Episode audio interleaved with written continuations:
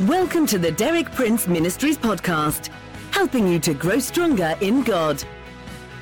For more than 6 decades, best-selling author and Bible teacher Derek Prince has been a source of inspiration for millions of believers around the world. You too can benefit from his compelling biblical insights. And now, Derek Prince.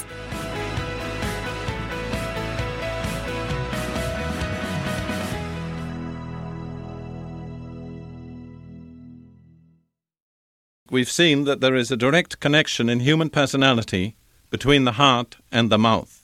An unhealthy tongue necessarily indicates an unhealthy heart. Yesterday, I diagnosed certain specific diseases of the tongue: excessive talking, idle or careless words, and 3, gossip or slander. Today, I'm going to deal with 3 more diseases that commonly affect our tongue. Disease number 4 is lying, and we need to be careful that we use the right word to describe that. After all, what is exaggeration? It's a long word that some of us would find difficult to spell. That's what it really is. It's lying. I do not say that to be critical of others. I say that because I believe every one of us needs to be very careful that we're not found guilty of lying. In Proverbs chapter 6, verses 16 through 19, the writer tells us of 7 things that the Lord hates, and that's a very strong word, hate. This is what he says: there are 6 things the Lord hates, 7 that are detestable to him: haughty eyes, a lying tongue, hands that shed innocent blood, a heart that devises wicked schemes, feet that are quick to rush into evil, a false witness who pours out lies, and a man who stirs up dissension among brothers. Out of those 7 specific things that the Lord hates, it seems to me there are 3 that are related to the tongue. First of all, a lying tongue. Secondly, a false witness. Obviously, that affects the tongue also. Third, a man who stirs up dissension among brothers. And normally the way that dissension is stirred up is by words. So out of 7 things that the Lord hates, there are 3 that affect the tongue, and of those 3, 2 are specifically connected with lying. This is stated again in Proverbs 12, verse 22.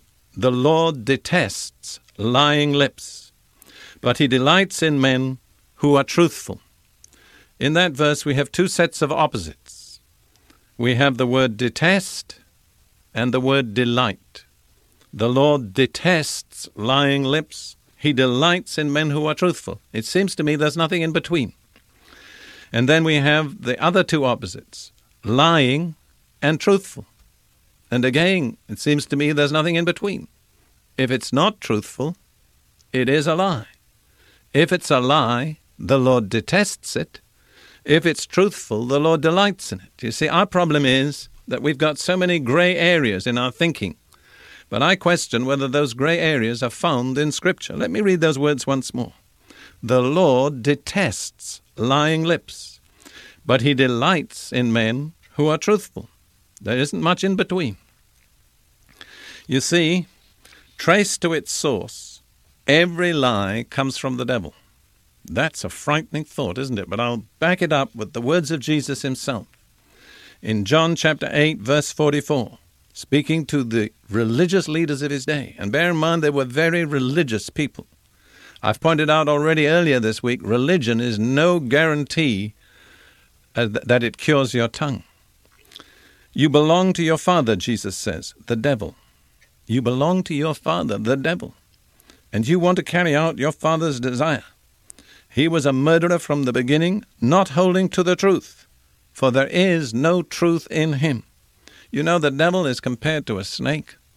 One thing I've observed is there's no such thing as a straight snake. Every snake is crooked somewhere, and that's the devil. He's not straight, he's crooked. Jesus goes on, when he lies, he speaks his native language, for he is a liar and the father of lies. Every time a lie passes through our lips, it comes from the devil. And then one more really important, and I would have to say frightening fact about this disease of lying. It's this, that unless the disease is arrested and healed, it's fatal. Two passages in Revelation 21, verse 8.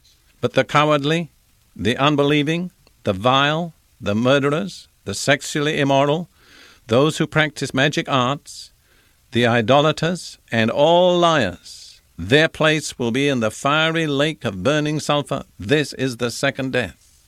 Notice the group of people, the cowardly, the unbelieving, the vile, the murderers, the sexually immoral, those who practice magic arts, idolaters, and all liars. Their place will be in the fiery lake of burning sulfur. That's incurable. There's no way out. Once a person is consigned to that second death, that's ultimate. So I repeat what I said. Unless this disease of lying is arrested and healed, it's sure to be fatal. Revelation 22:15, speaking about the city which is the city of God. Outside are the dogs, those who practice magic arts, the sexually immoral, the murderers, the idolaters, and everyone who loves and practices falsehood or lies. So we have to determine, each one of us, am I willing to be healed of this disease of lying, or am I prepared to lose my soul forever? Because unless arrested and healed, the disease of lying is ultimately fatal. Disease number 5, flattery. Psalm 12, verses 1 through 3. Help, Lord, for the godly are no more. The faithful are vanished from among men. Everyone lies to his neighbor. Their flattering lips speak with deception. May the Lord cut off all flattering lips and every boastful tongue. That speaks about a state of moral decline in the human race, and I believe it's not unlike that which we see around us today. Godly men are hard to find. The faithful have vanished. What's the result? Everyone lies to his neighbor. Their flattering lips speak with deception. And then there's a judgment of God pronounced by the Scripture upon these flattering lips. May the Lord cut off all flattering lips and every boastful tongue. And then in Proverbs 26:28, we're warned, a lying tongue hates those it hurts, and a flattering mouth works ruin. If we listen to and receive flattery, or if we become flatterers, the end is ruin. Again in Proverbs 29:5, whoever flatters his neighbor is spreading a net for his feet. After many years in the ministry, I've learned by practical experience that's true. I've learned that there are people who will come up to me and speak flattering words, but they're not sincere. There's another motive behind it. And many, many times, if it hadn't been the grace of God, my feet would have been caught in that net of flattery. I would have been led into some commitment or some relationship that was outside the will of God. So bear that in mind.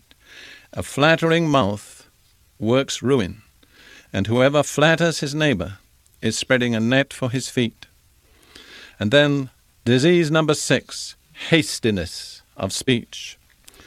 Proverbs 29, verse 20. Do you see a man who is hasty in his words? There is more hope for a fool than for him. That's solemn. Because believe me, the Bible has nothing good to say about the fool. But it says that if we're hasty in our words, our situation, our condition is worse than that of a fool. There's one example in Scripture of a man who was hasty in his words just once, and the price that it cost him. The man was Moses. He was told by God to go ahead of the children of Israel, speak to a rock, and it would bring forth water. But he was so angry with the children of Israel that he said to them, "Must we bring forth water for you rebels?" And instead of speaking to the rock, he smote it. And that act of disobedience, expressed in hasty words, cost him the privilege of leading the children of Israel into the promised land. This is described in Psalm 106, verses 32 and 33. They, that's the children of Israel, angered him, Moses, also at the waters of strife, so that it went ill with Moses for their sakes, because they provoked his spirit, so that he spake unadvisedly with his lips. Notice the diagnosis. A provoked spirit causes us to speak unadvisedly with our lips, and hasty words cost us many privileges and many blessings. If Moses had to pay that price for that one hasty statement, let's beware that we don't also say things hastily which will cost us dearly in the spiritual realm. Thank you for listening. For more inspiring teaching, visit our website at dpmuk.org/podcast. And like our page at facebook.com/dpmuk to join our online community. Derek Prince, teaching you can trust.